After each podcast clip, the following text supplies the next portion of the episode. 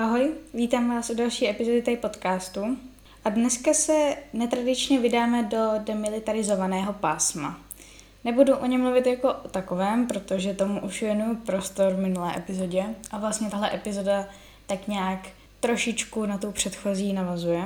Byla to teda epizoda o temné turistice, takže pokud jste ji neslyšeli, tak si ji klidně směle pusťte, protože eh, tam jsou zajímavá místa, která můžete v Koreji navštívit. Ale tady budu mluvit o konkrétním incidentu, který se v demilitarizované zóně stal. Je to malinko takový, ani ne jako true crime, ale taková prostě incident, takže nechci tím nikomu líst do zelí a vlastně to ani neumím vyprávět tyhle věci. Každopádně je to tak jako zajímavě bizarní, kolik se vlastně toho může stát kvůli jednomu stromu. Všechno uslyšíte. A jedná se tedy o, o Korean X Murder, a ne korejská vražda sekerou. Tak už jen ten název asi vypovídá o tom, co se stalo. Každopádně všechno to začalo u Topolu. Tenhle topol, který je vlastně zjevnou příčinou celého incidentu, měl podle všeho vysadit sám Kim Il-sung, tedy uh, vůdce Severní Koreje, ten úplně první. Přesto se strom nacházel v oblasti korejských a amerických hlídek. Takže DMZ je vlastně zóna mezi těmito dvěma zeměmi a každá ta země má vlastně svůj kus, který hlídá.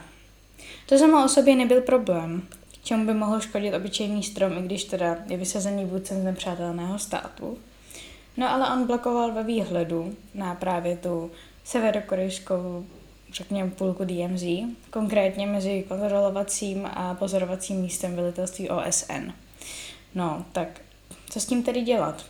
Mohli by ho porazit, ale nakonec se jeho Korejci rozhodli, že jej jen osekají, respektive useknou mu ty větve, které bránily ve výhledu a strom si klidně může dál růst, protože znovu čemu jinému tam vadil.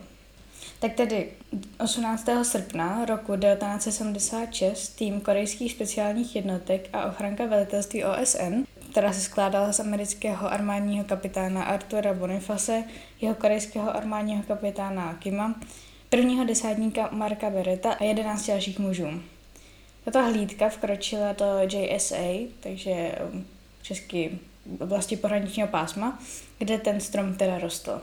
Jednotka tedy začala osekávat větve sekerami. Všechno šlo hladce, dokud se k ním nedostalo 15 severokorejských vojáků. Takže tam bylo 14 osob 15. Tihle vojáci byli vedení desátníkem Pak Chulem, kterém se přezdívalo desátník Bullfrog. Upřímně jsem nikdy nedohledala, co to přesně znamená, ale každopádně takovou mi přezdívku.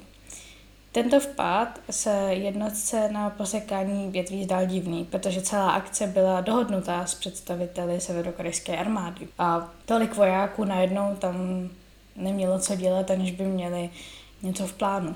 Během prvních 15 minut se nic nestalo, tak tedy jen desátník pak řekl uh, jeho korejské OSN jednotce, aby ten strom přestali osekávat. Argumentoval Kim Il-sungem, respektive tím, že nemůžou sekat něco, co vysadil vůdce Severní Koreje.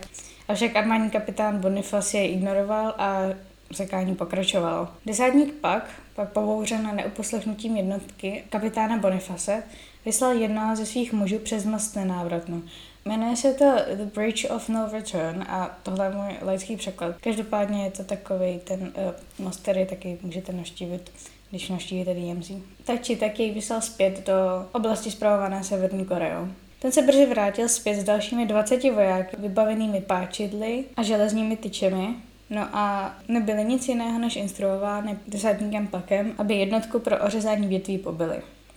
Jednotka vzhledem k přesile byla velice rychle pobyta, asi během 30 vteřin, s tím, že jen jeden muž z jednotky nebyl zraněný a kapitán Bonifaz a desátník Baret ztratili životy.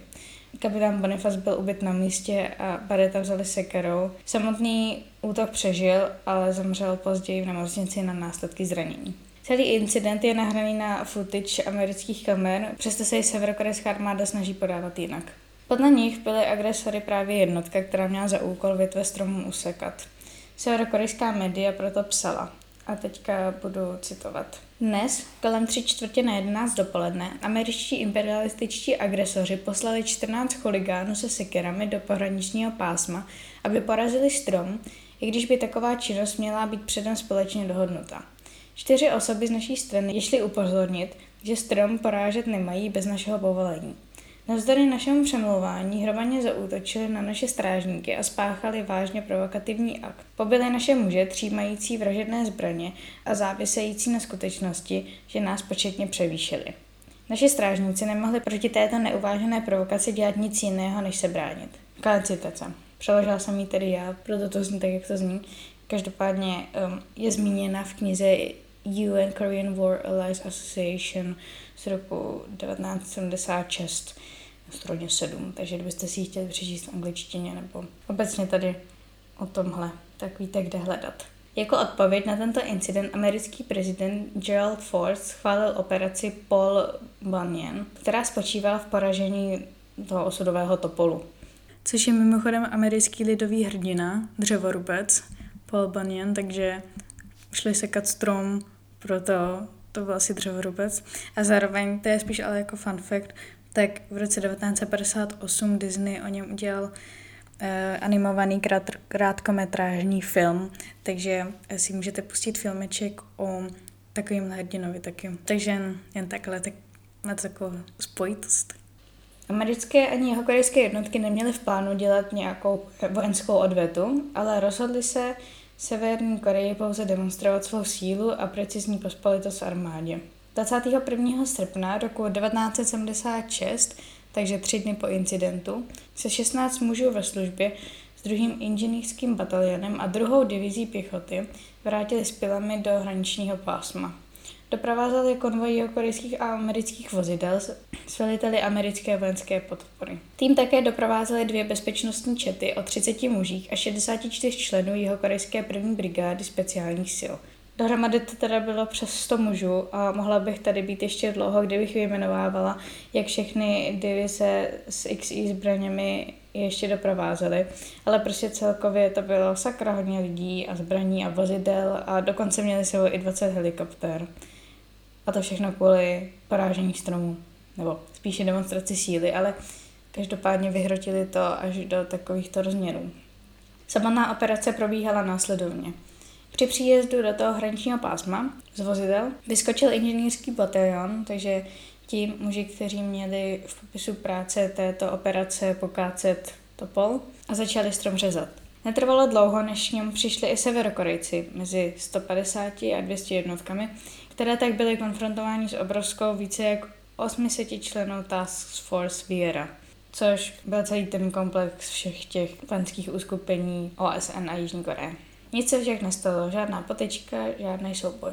Ozbrojení severokorejci po 44 minut koukali, jak jednotka řeže strom a jedinkrát nevystřelili. Zřejmě je vystrašila ta přesila. A koho by taky nevystrašila, když tam jsou i helikoptéry a e, tanky. Zatímco tady probíhalo řezání stromů, jeho Korejci odstranili dvě silniční blokády, kterou tam dali severokorejci a zvandalizovali dva posty pro strážce. Strom tedy úspěšně porazili a paře stromu tohoto polu tam záměrně nechali, aby už vždycky připomínal, co se na onom místě stalo. Nakonec to všechno skončilo dobře. Strom byl uříznutý a všechny jednotky se vrátily bez poškození zpět.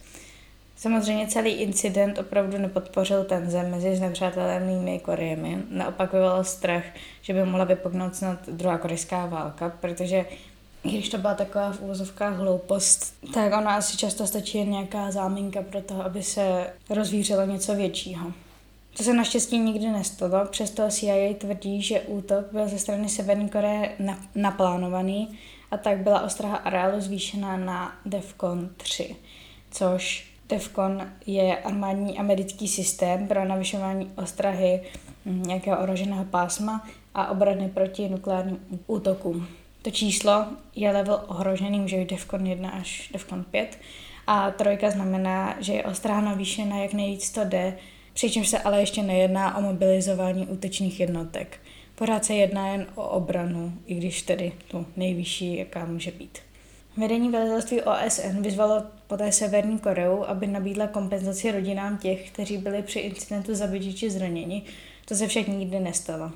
Jediné, co dostali, byla zpráva od Kim Il-sunga, ve které tedy vyjádřil lítost nad tím, co se stalo. Tím se Korean X Murder Incident uzavřel a můžeme se o něm dočíst na jedné z tabulí v muzeu v demilitarizované zóně. To je totiž místo, kde jsem dostala nápad tady na zpracování tady tohle incidentu.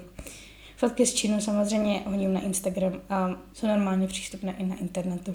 Ta footage snad ne, ale fotky ano. Takže tak, um, to bylo všechno.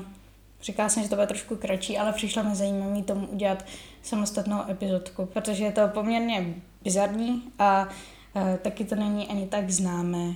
Takže doufám, že jste si užili tady takovouhle drobnost a uslyšíme se u další epizody. Takže se mějte hezky a ahoj.